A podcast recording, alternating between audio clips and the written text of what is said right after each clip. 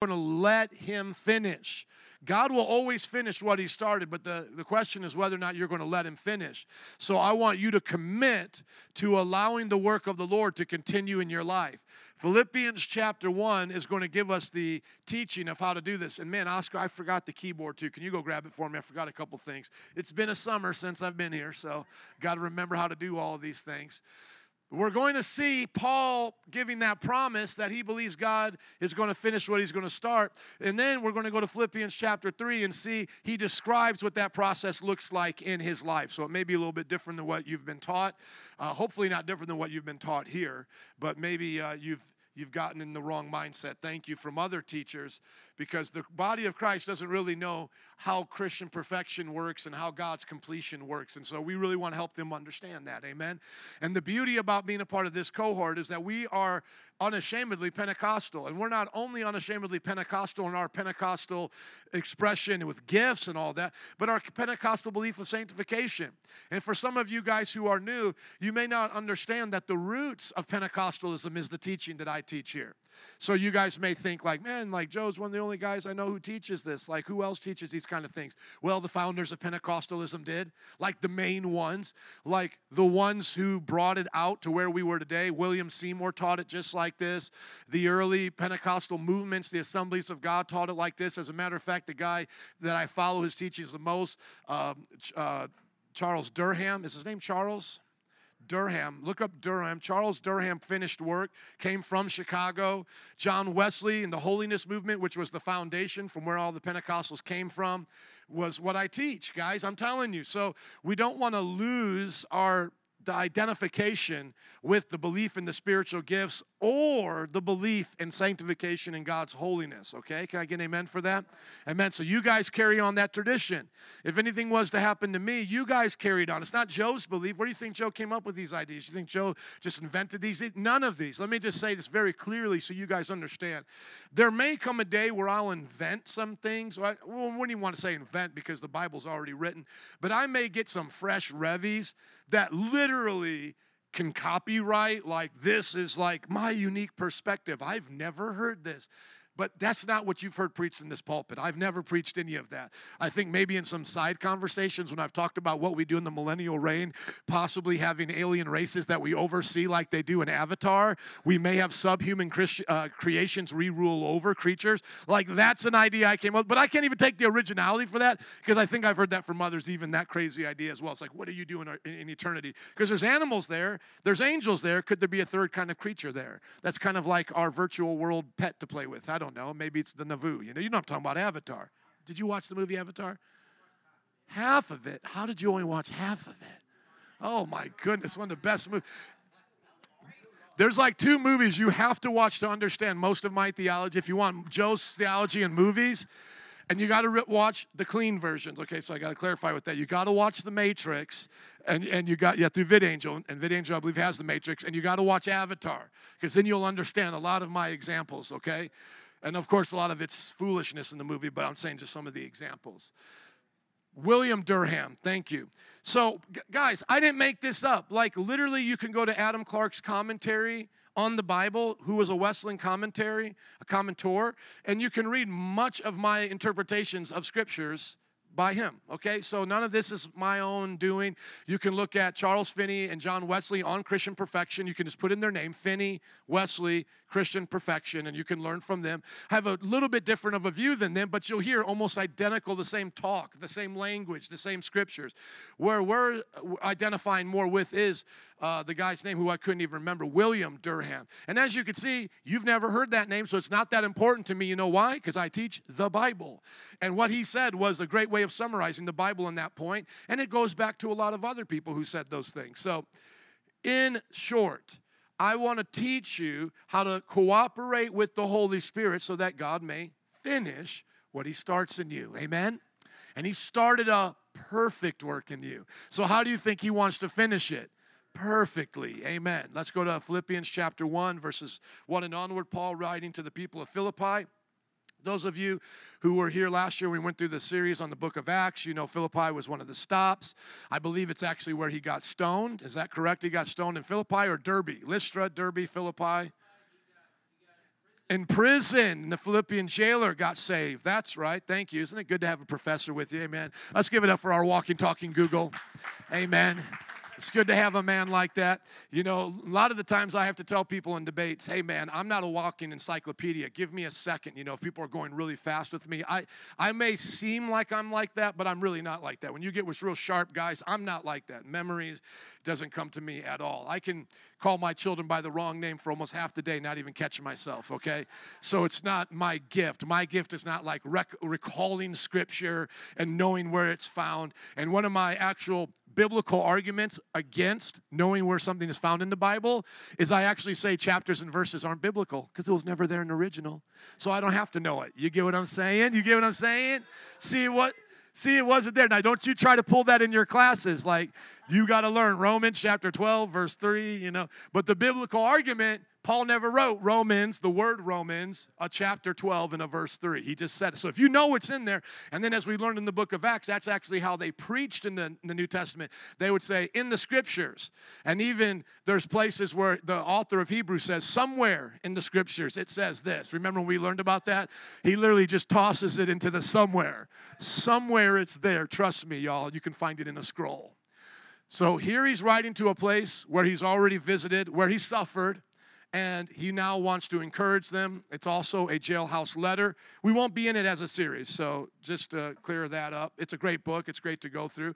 But let me just kind of summarize what I think he says here in the first part of the chapter, and then what he really goes back to in chapter three. And once again, you guys need to know how to do this with books of the Bible, how to see themes and how ideas run through them. Just like how when we did Ephesians and you saw it ended with grace to all those who love our Lord Jesus with an undying love, and then you realize, like, oh, that's brought up in Revelation because that was the very thing they were commanded. But then when you reverse it back through Ephesians, you realize that was a, a main part of what he was talking about is knowing the width, the height, the depth, the things of God's love and his grace and all of that.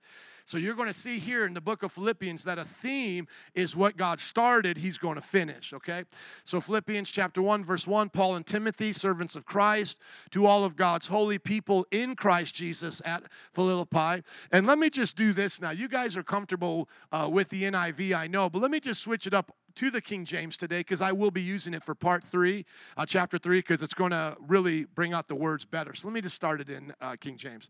Paul and Timotheus, you know you're in King James now, the servants of Jesus Christ, to all the saints. See, I love that word because we have this mindset of what a saint is, and I love I love how when you read it now in this context, it really shows you saints are not people who have just died and are in heaven, though of course they're still saints. But it, we're not supposed to pray to them because they're in some status called a saint. We're saints. We're in the status of a saint. To all the saints in Christ Jesus who are at Philippi with the bishops and deacons. Now, I like the word bishop, but that's just where I wish it would have had the word um, overseer because we would be a little bit more comfortable with that. Episkopos as overseer, okay? And the synonymous or a similar term to that is elder and just switching it back here to the NIV so that you guys can see it overseers and deacons. That's probably how you're used to reading it in the NIV. But uh, overseer or uh, bishop are the exact same word. And then elder, presbyterios in the Greek, are interchangeable with the word bishop. Reason why I'm saying all of that, because when he addresses the letter, he's like, I'm addressing this to all the saints, and then those in charge are the overseers and deacons, otherwise, the elders and deacons. Does everybody get that? So that's how the leadership of the church should be. So if I'm writing to the church, they're saints, and if I'm writing to the leaders, they're elders and deacons. That's good to see there. And it's plural. You notice it's plural. It's not just one, it's not like one senior pastor.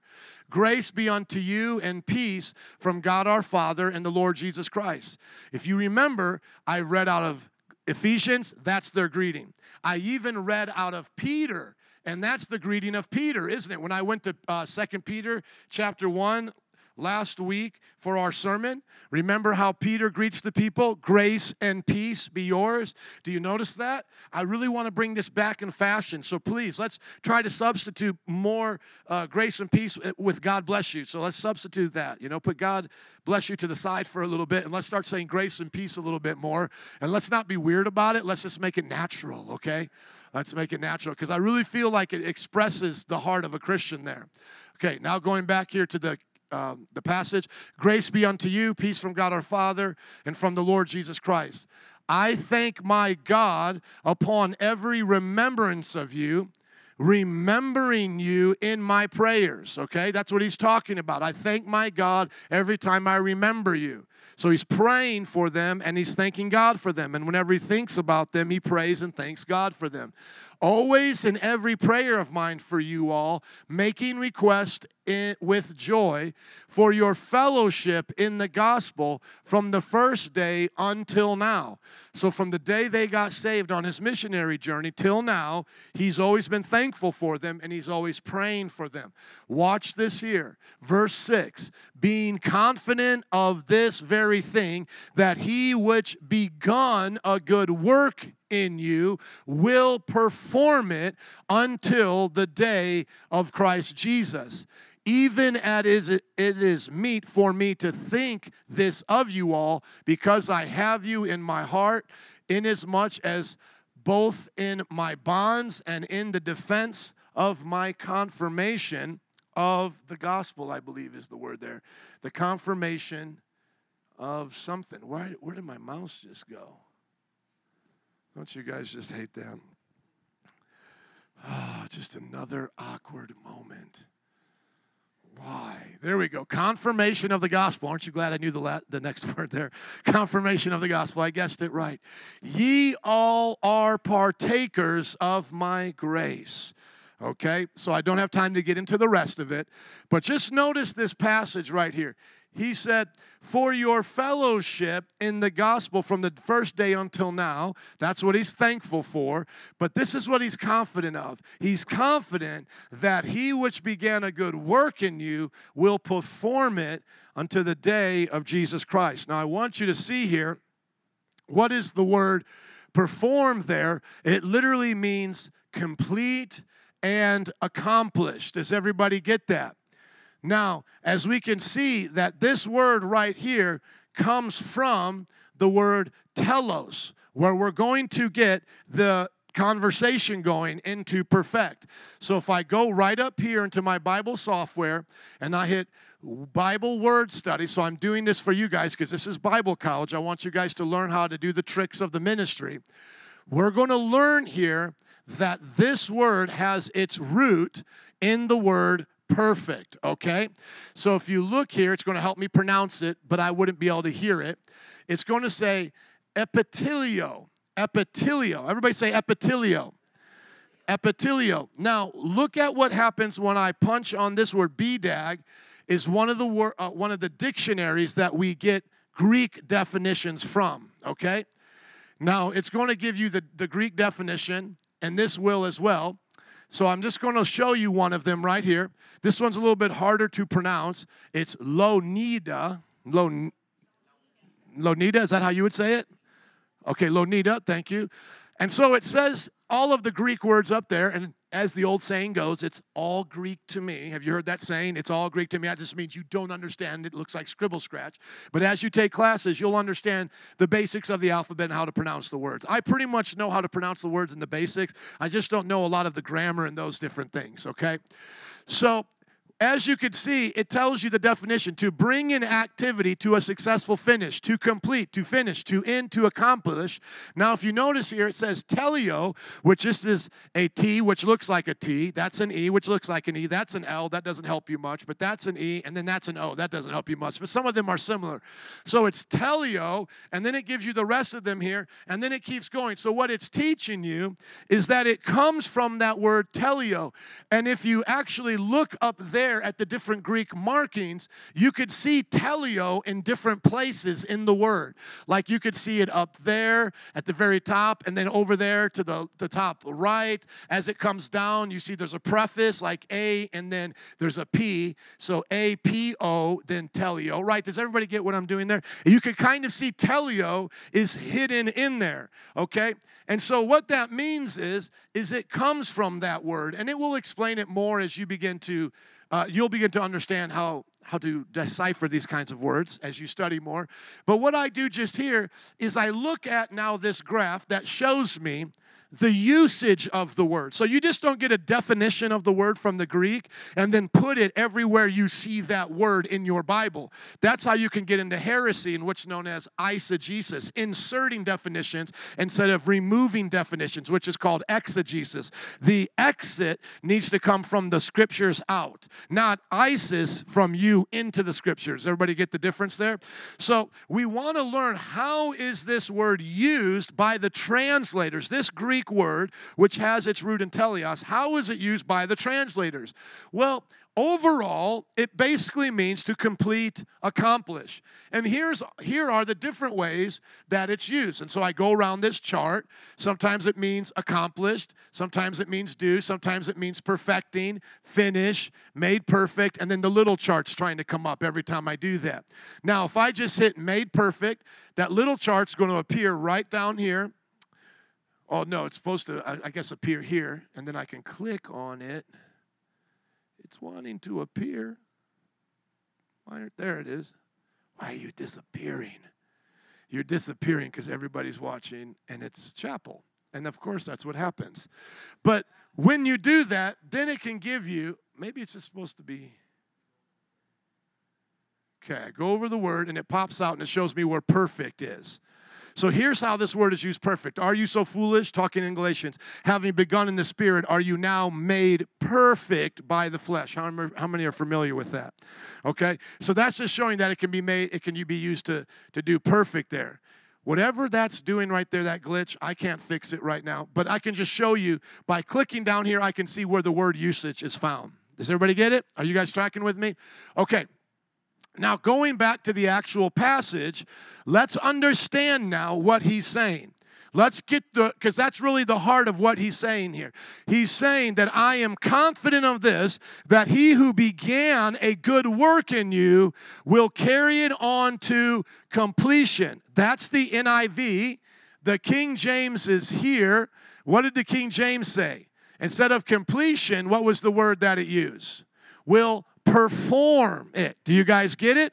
Now, if I go to the NET, which is a more scholarly modern translation, it says that he will perfect it. Do you get why different translations are saying the word differently?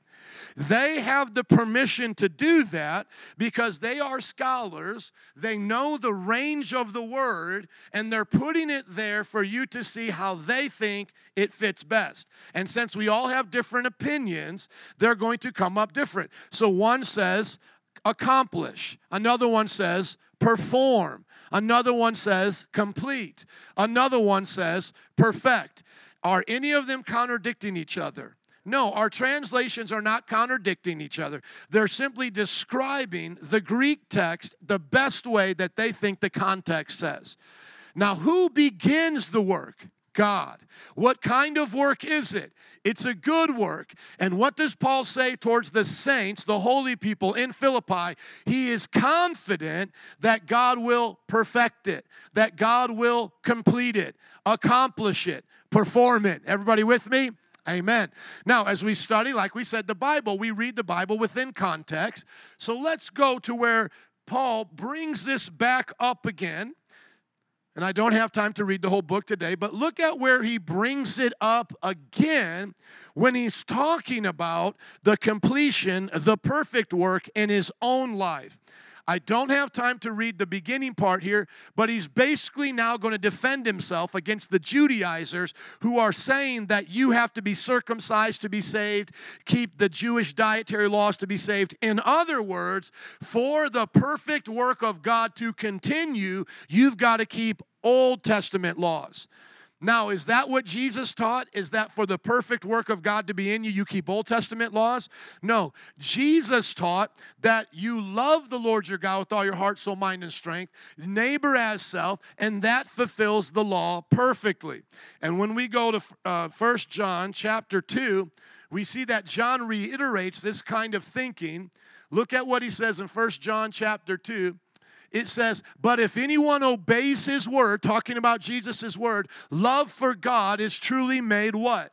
Complete in them. And guess what word that is right there? Tell you the root word of the other word that we had that has to do with perfect, complete, etc. Now, what's really neat is that by just showing you the word study that we had up here, by just showing you the word study, remember when I showed you how this word here meant perfect. Remember when I showed you that? What passage did it actually bring up? This is freestyling right now here in the sermon. Watch this. This is really cool. By the way, I have no notes anyways, but it's even more freestyling is how this comes about. Because notice how it says, Are you so foolish, having begun in the spirit, are you now made perfect by the flesh? What is that in reference to? The Jewish law. So, does the Jewish law perfect you? No. What did, what did Jesus say perfected us through the writer of Hebrews in Hebrews chapter 10, verse 14? What did he say perfected us? What perfected us was the sacrifice of Jesus. For by one sacrifice, he has made perfect. Tell you, you see it? Forever those who are being made holy. Now, why am I saying all that? Because I want you to know what's going on here in Philippians chapter 3. He's saying, I rejoice in the Lord. To write the same things to you indeed is not grievous, but it's is safe for you. Beware of dogs, beware of evil workers, beware of the concision, for we who are the circumcision, which worship God in the Spirit and rejoice in Christ Jesus, I might as well just write it all, have no confidence in the flesh. So the work that's being done in our life is not coming from the Jewish law, it's coming by the Spirit, just like Galatians said when I showed you perfect, remember? Okay. Though I might also have confidence in the flesh, if any other man thinketh that he hath thereof, he might trust in the flesh. I more circumcised the eighth day. Now, this is what he's going to tell you he did for the Jewish law circumcised the eighth day of the stock of Israel, of the tribe of Benjamin, a Hebrew of Hebrews, as touching the law, of Pharisee, concerning zeal, persecuting the church, touching the righteousness which is in the law, blameless. Now, watch what he says here. But what things were gained to me, those I counted loss for Christ. Yea, doubtless, and I count all things but loss for the excellency of the knowledge of Christ Jesus my Lord. Okay? For whom I have suffered the loss of all things, and do count them but dung. That literally is the word for S H, you know, T in the Hebrew uh, in the Greek. He literally just said, "I counted all this." Now we have other words to kind of describe it, but that was as clear of a word for them as it could be. And to some minds, it may be vulgar to say that. I don't say it be, that's word because, like in you know in our culture, we prefer dung and poop and all of those other things. But in his culture, whatever word that was to them, I don't know if they had other words. That word was to them the S word. Okay.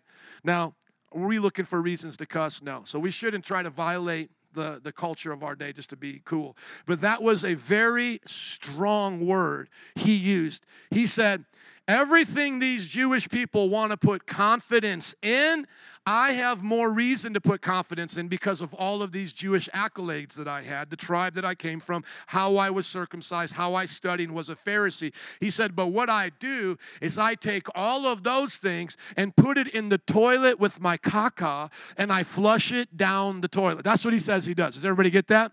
Okay, but now watch this. He says, I counted all but dung that I may win Christ and be found in him, not having my own righteousness, which is of the law, there it goes, but that which is through the faith of Christ, the righteousness which is of God by faith. Now, here we get to this part about God finishing this work, okay? that I may know him and the power of his resurrection. So this is in the present. He's saying, This is what it's really all about. It's not about the law. The good work of God is not about 613 Jewish commandments, though we know the moral commandments transfer over. It's not like God ever said, I'm cool with lying now. It's not like God ever said, I'm cool with stealing. Sexual ethics, the moral ethics, they come over. But all of these external things about priestly laws, dietary laws, civil laws, those are not the things we have to keep, right? That's what he's saying. But this is what I do do. This is what I do. God has started a work in me. God gave me the faith to believe. We know that faith is not of ourselves, it's a gift of God. It comes with the, the gospel. When we hear the gospel, faith is coming. Faith cometh by the word, hearing of the word, and, and, and when the word is preached, amen. We believe that. How many believe faith comes by hearing and hearing by the word of God? Y'all believe that? Thank you. He says, but I, this is what I am going to do. And this is what I want you guys to do. I want to know him and the power of his resurrection. So he wants to know Jesus personally. He's going to spend time praying and studying his word. worshiping him in spirit and in truth. He wants to know the power of his resurrection, which I believe the foretaste of that is the baptism of the Holy Spirit, because that's the spirit that raised Christ's bodies from the dead. That's the spirit that baptizes us, and that's the spirit that's going to initiate the new kingdom coming. And then he says here, and I want to experience the fellowship of his suffering. So he's willing to, to suffer for Jesus. You got to add that into the, the gospel pie. You just can't take, I want to know him and I want the power, but I don't want to suffer. You've got to take the, the suffering with it all. Like you got to take your vegetables with the meal, with, with a good family. Now, watch this being made conformable unto his death. Notice the context. What is he being conformed to unto his death? What does that mean? I believe that relates to the resurrection. And until that day, he's counting his body as a living sacrifice. He's conforming his body, his flesh, to the cross. Has he talked like that before? Of course he has. Where did he talk like that before? Galatians. Those who follow Christ Jesus have crucified the flesh with its passions and desires. Where else does he talk like that? We just heard the passage yesterday. Romans chapter 12, where it says, Make your body a living sacrifice. Are you with me? This is what he's doing. Watch if by any means I might obtain unto the resurrection of the dead. What is he wanting to obtain, Jared? Holiness? Is he wanting to obtain perfection? Is he wanting to obtain sanctification? What is he wanting to obtain? Of the, what does he want to obtain, everybody? Of the dead. That's what he wants to obtain. Now, watch, watch. Come on, somebody. Not as though I already gained, attained, either were already perfect. So, where do people now want to mess with us? They want to say, see, Paul even said he wasn't even perfect. So the good work of God is not perfected yet in Paul. Paul was saying he, he's believing that God's going to complete it, but yet it's not even completed in him. Because remember, Philippians 1 6 says, I'm confident God's going to complete, God's going to perfect the work. What he began in you, he's going to start in you, right? And so now they say, here, here we go. Paul says, I have not even obtained it. Hold on. Let's do real exegesis. What do you think Paul is referring to in Philippians 1 6 that is explained here in this passage? What do you think he's saying he has not obtained, that he's already not made perfect in? What do you think it's in relation to? The what? The resurrection of the dead he understood that he was still in a sinful body. He had to continue to conform his body to the death of Jesus Christ so that he might obtain the resurrection of the dead. Not that he had it already. Either were already perfect. When is he perfect in the sense he's talking about not obtaining when he's raised from the dead. Now I'm going to prove it that it has nothing to do with his inner perfection that God already started. I want to prove it. You all ready? Because this is going to encourage you. You're surrounded by perfection, by the way. That's what we're going to go to. It starts in perfection and ends in perfection. But I follow after if that I may apprehend that for which also I am apprehended of Christ Jesus. So I'm going after what has gone after me. So Christ came after me, now I'm going after him. Brethren, I count not myself to apprehend it. So I haven't reached the resurrection yet. That was the hope of all the Jewish people, right, my brother? That was the hope of what they all wanted. That was the thing, Oscar, that he was confident in, in that God was going to complete with these people, that they will be resurrected and in the kingdom of God to come. He already knew they were saved. The work had already begun, and he was confident that was going to end. Let's keep going. This is why I'm reading the King James, because you're going to notice that the King James is consistent with that word teleos. Let's keep going. So, what does he do? And this is what we all need to do. In knowing Jesus, the power of his uh, resurrection, sharing in his sufferings, as we are doing those things, conforming our body to his death, we press toward the mark. What is the mark? The mark is finishing the race. The mark is you meeting Jesus face to face and receiving a resurrection. I press toward the mark for the prize of the high calling of God in Christ Jesus. Now, watch, y'all ready for this? I love having to do it like this instead of writing you seven signs about the apocalypse and selling it for $7.99 on TBN and having to make up stuff. You guys get what I'm saying? I love it like I just love showing you stuff in the Bible. Isn't it fun just to learn stuff in the Bible? You don't have to manipulate it. It's no private interpretation. How do I know he was never talking about the perfect of the inner quality of a person? Because look at how the King James keeps it consistent. Verse 15. Let us therefore, as many as be perfect, be thus minded.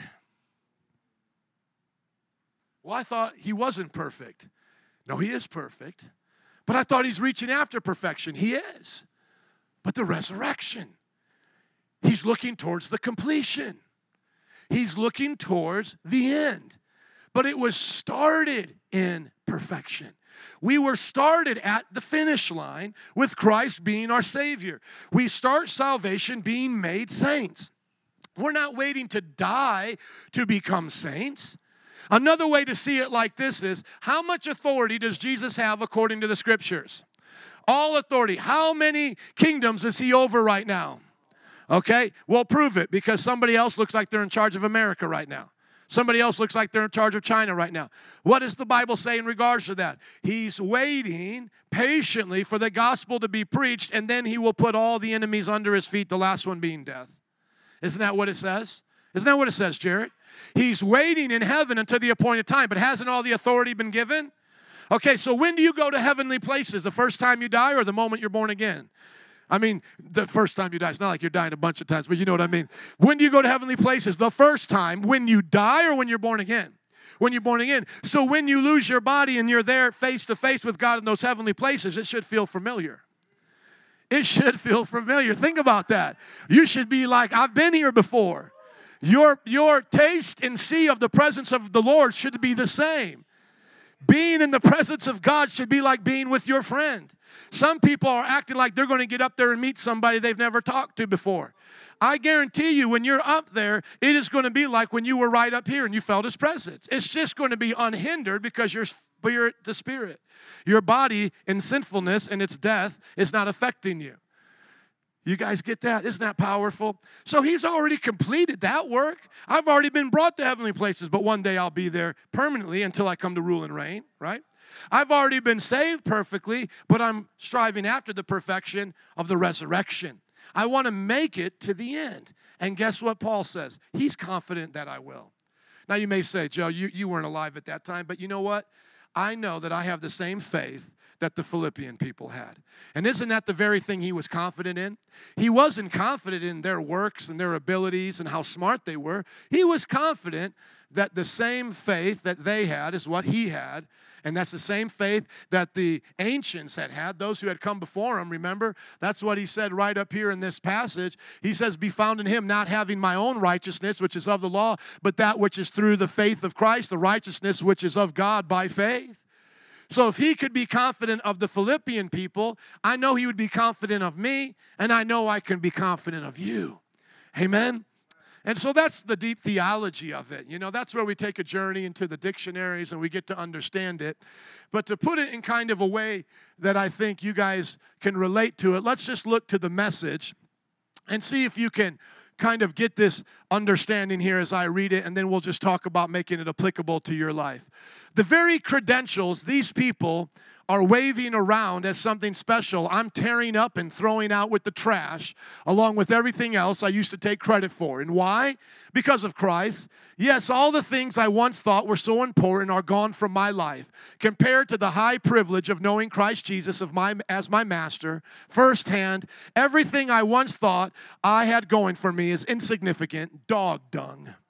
I've dumped it all in the trash so that I could embrace Christ and be embraced by Him. I didn't want some petty, inferior brand of righteousness that comes from keeping a list of rules, which I could get the uh, when I could get the robust kind that comes from trusting Christ, God's righteousness. I gave up all that inferior stuff so that I can know Christ personally, experience his resurrection power, be a partner in his suffering, and go all the way with him to death itself. Amen. If there was any way to get in on the resurrection from the dead, I wanted to do it. I'm not saying that I have all this together, that I have it made, but I am well now on my way reaching out for Christ, who has so wondrously reached out for me. Friends, don't get me wrong. By no means do I count myself an expert in all of this, but I have got my eye on the goal where God is beckoning us towards, towards Jesus. I'm off and running and I'm not turning back. So let's keep focused on that goal, those of us who want everything God has for us. If any of you have something else in mind, something else than total commitment, God will clear your blurred vision. You'll see it yet. Now that we're on the right track, let's stay on the right track. Amen. So he who started a perfect work in you will perfectly complete it. Will you be confident of that as well today?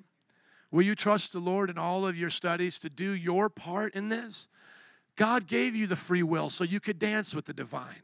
He didn't make you his Pinocchio. You're not his puppet today. You know, you are today a free will agent made in the image of God that can choose freely to go to hell or to be in an intimate relationship with God. I ask that you do that this year, that you choose knowing God first and foremost as your motivation to do all of your studies, to do all of your practicums, through all the sleepless nights, the hard work that you will put in, to see God as your goal, to see Him as the one going through it with you actually as well. So it's not just you're going to try to reach Him, you're reaching the goal of the resurrection with Him because he's even with you now amen and and that you'll see your character You'll see it as a reflection of Jesus. You won't try to be something that you're not. You will be who you are. Literally, since you've been born again, living in sin is being somebody you're not. Isn't that something? All the world is trying to be like us, and we are already made righteous. So let's show the world what it's like to be righteous. That's who we are. And when we sin, we repent, we confess our, our sins to the Lord, but He's faithful then to what cleanse us of all that unrighteousness. I love the way Paul looked at life. That's the way we have to look at it. It's not that we won't have troubles in the journey, but when you do, you count yourself crucified with Christ. You don't think it's strange, in other words. So if you get to a place where it's like, I have to work, and then there's an assignment due, and a child is sick, or something's going on in my life, you won't see that suffering in that moment as something strange. You'll say, I've actually chosen the path of suffering with Christ because there's a purpose in the pain of suffering with Christ, and it gets redeemed for His glory, and then He makes a way way out of that. Amen. He gives us his presence and then we build up our faith. Isn't that what Peter said? We build up our faith. Is it Peter or James that says we build up our faith and and and through perseverance we build our faith? Um, trials produce this. I think it's James, isn't it? Paul in Romans, that's right. Find that passage for me. We'll end with them. Oh, you know it off top. Let's give it for the man of give it up for the man of God as he comes. As he comes. As uh I had two things in my mind. Vinny, would you come? Turn on some sound, please. I probably should leave it on now that you'll be coming up because I'm not used to having it so good. Yeah, do it, man. However you got to do it, turn on some sound for us, please. And then and we gave it up for both Vinny and Jared at that point. Okay. Where is it at there, my brother? Romans chapter 5, verse what?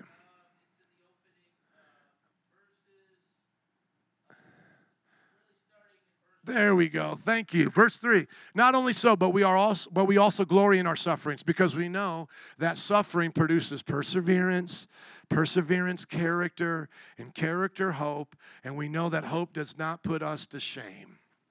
Amen. So when you're going through these trials, this this increases your faith. You know what I was doing? I was confusing the two passages because there's also one in James. Exactly. Thank you. Oh, I'm not. Thank you. James chapter 1, verses 2 through 5. Consider it pure joy, my brothers and sisters, whenever you face trials of many kinds, because you know that the testing of your faith produces perseverance. This is actually the one I was thinking of. Uh, let perseverance finish its work so that you may be mature. And guess what word that is? Teleos, so you can be perfect and complete. That's a different word, but it means similar. Just like how we have perfect and complete, they actually had two words for that too. But oftentimes this word can be translated complete too, right? But perfect and complete, not lacking anything.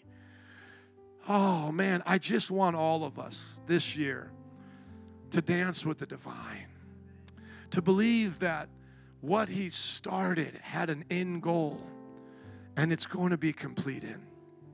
Would you just close your eyes with me right now?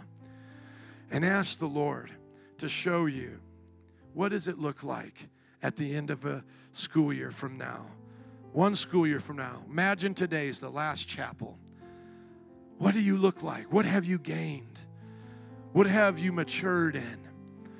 What is new in your life? What spiritual gifts are active? What disciplines have you developed? What's unique about this year is that at this point, the starting point, literally none of you in this room are deacons. But all of you have been in 201 for quite some time, and some are about ready to graduate, but all of you should look to that as your goal. This is my year to graduate, become a deacon in the church. What are some of the other goals you have? I don't know. Pray them through right now, whatever they may be. Your family, your ministries. Where do you see yourself a year from now? Guess what? God can do more than you can ever ask or imagine, according to his power that's working within you. There is nothing that can stop God from completing his work in you. God has a plan and he's going to accomplish it. You know what I think about oftentimes is what it would be like to be in heaven and God to say to me, Joe, because you quit this, you never got to see this. Some of you know that story from the 201 book when I quit Bible college in the first quarter. Man, I know I wouldn't be seeing any of this today if I would have quit. I look at some of my friends from my hometown and how they quit on the ministry, man. Some of them are bagging groceries, selling used cars. Even the ones that have a decent life, man, still like they've impacted really nobody's life. Whose life are you going to impact this year? How many more young adults are going to be in the church? Moms, co-workers, neighbors, family members because of what you learned and put into practice this year. You know, we have a back to school bash going on this Wednesday. Probably close to 200 people will be there. There's not a lack of harvest problem, is there? It's really a lack of labor's problem, isn't it? Jesus' words are so true. You're an answer to that prayer. So, what do you want to harvest this year? What seeds are you going to sow so that you can reap? Sow seeds to your, to your school and discipline, you'll reap good papers by the end of the year. I promise you, you will. I started off my first year of Bible college as a high school graduate. I don't think I wrote more than a paper, like a page, in any of my schooling. Took me about a quarter or two, but from that point on, started getting straight A's. What's it going to take for some of you this year to sow into your character, self discipline, and self control? You know, I, I meet sometimes uh, people who know about the ministry. They're either pastors or friends of the ministry. And I have to be honest with you, sometimes it's hard for them to understand. I don't hold it against them because it's a fair question, but it's hard for them to understand. Joe, you've had a Bible college all of these years. You're faithful, your church is radical. Why don't you have more church plants now? Why aren't there more? Like, I, I literally thought you would have like five by now. What is going on? And I tell them, I say, we still use, lose youth pastors to sin. We still have to have people step down. We still have worship leaders deciding on whether or not they're going to be saved or even believe in God. It takes time. I can't force them. And I always tell them if I would have started by recruiting from other Bible colleges and things, the cream of the crop, like a lot of my friends did, see people who can preach like me, before they start their churches, go around to big churches preaching and recruiting, and then they hand select their team. So they use their preaching gift to get notoriety, and then they hand select a team and launch in a city. That's not what I did. God called me to a corner, Belmont and Clark. God called me to a street, Diversey. I stood out in front of this street witnessing. Most of you here are here as a result of that, or somebody invited you who was reached by that. Like you're all here because of that in one way or another, in other words. So I tell them it takes time. It takes time. I'm only doing what they will allow to have God do in their life. And so, like I said last year, I was so excited about this year because I believe some of you are about ready to start reaping. And, and it has to get out of the language of promise into the language of receive. I know some of you are tired of just hearing it, you know. One day you're going to do it. This is coming. It's coming. It's coming. I'm ready to get some things received, aren't you? Come on, a few more moments in prayer. Are you ready to receive it this year? Are you ready to be it this year? We're going to stop the recording right now. Go ahead, uh, Oscar, stop the recording because I just want to pray for each one of you individually as you guys come to the front, please. I want to name your names in the next few moments that we have. And I just want to get real personal with you. So if anybody shares personal information that I share here, then you guys are going to get in trouble. So don't do that. Okay.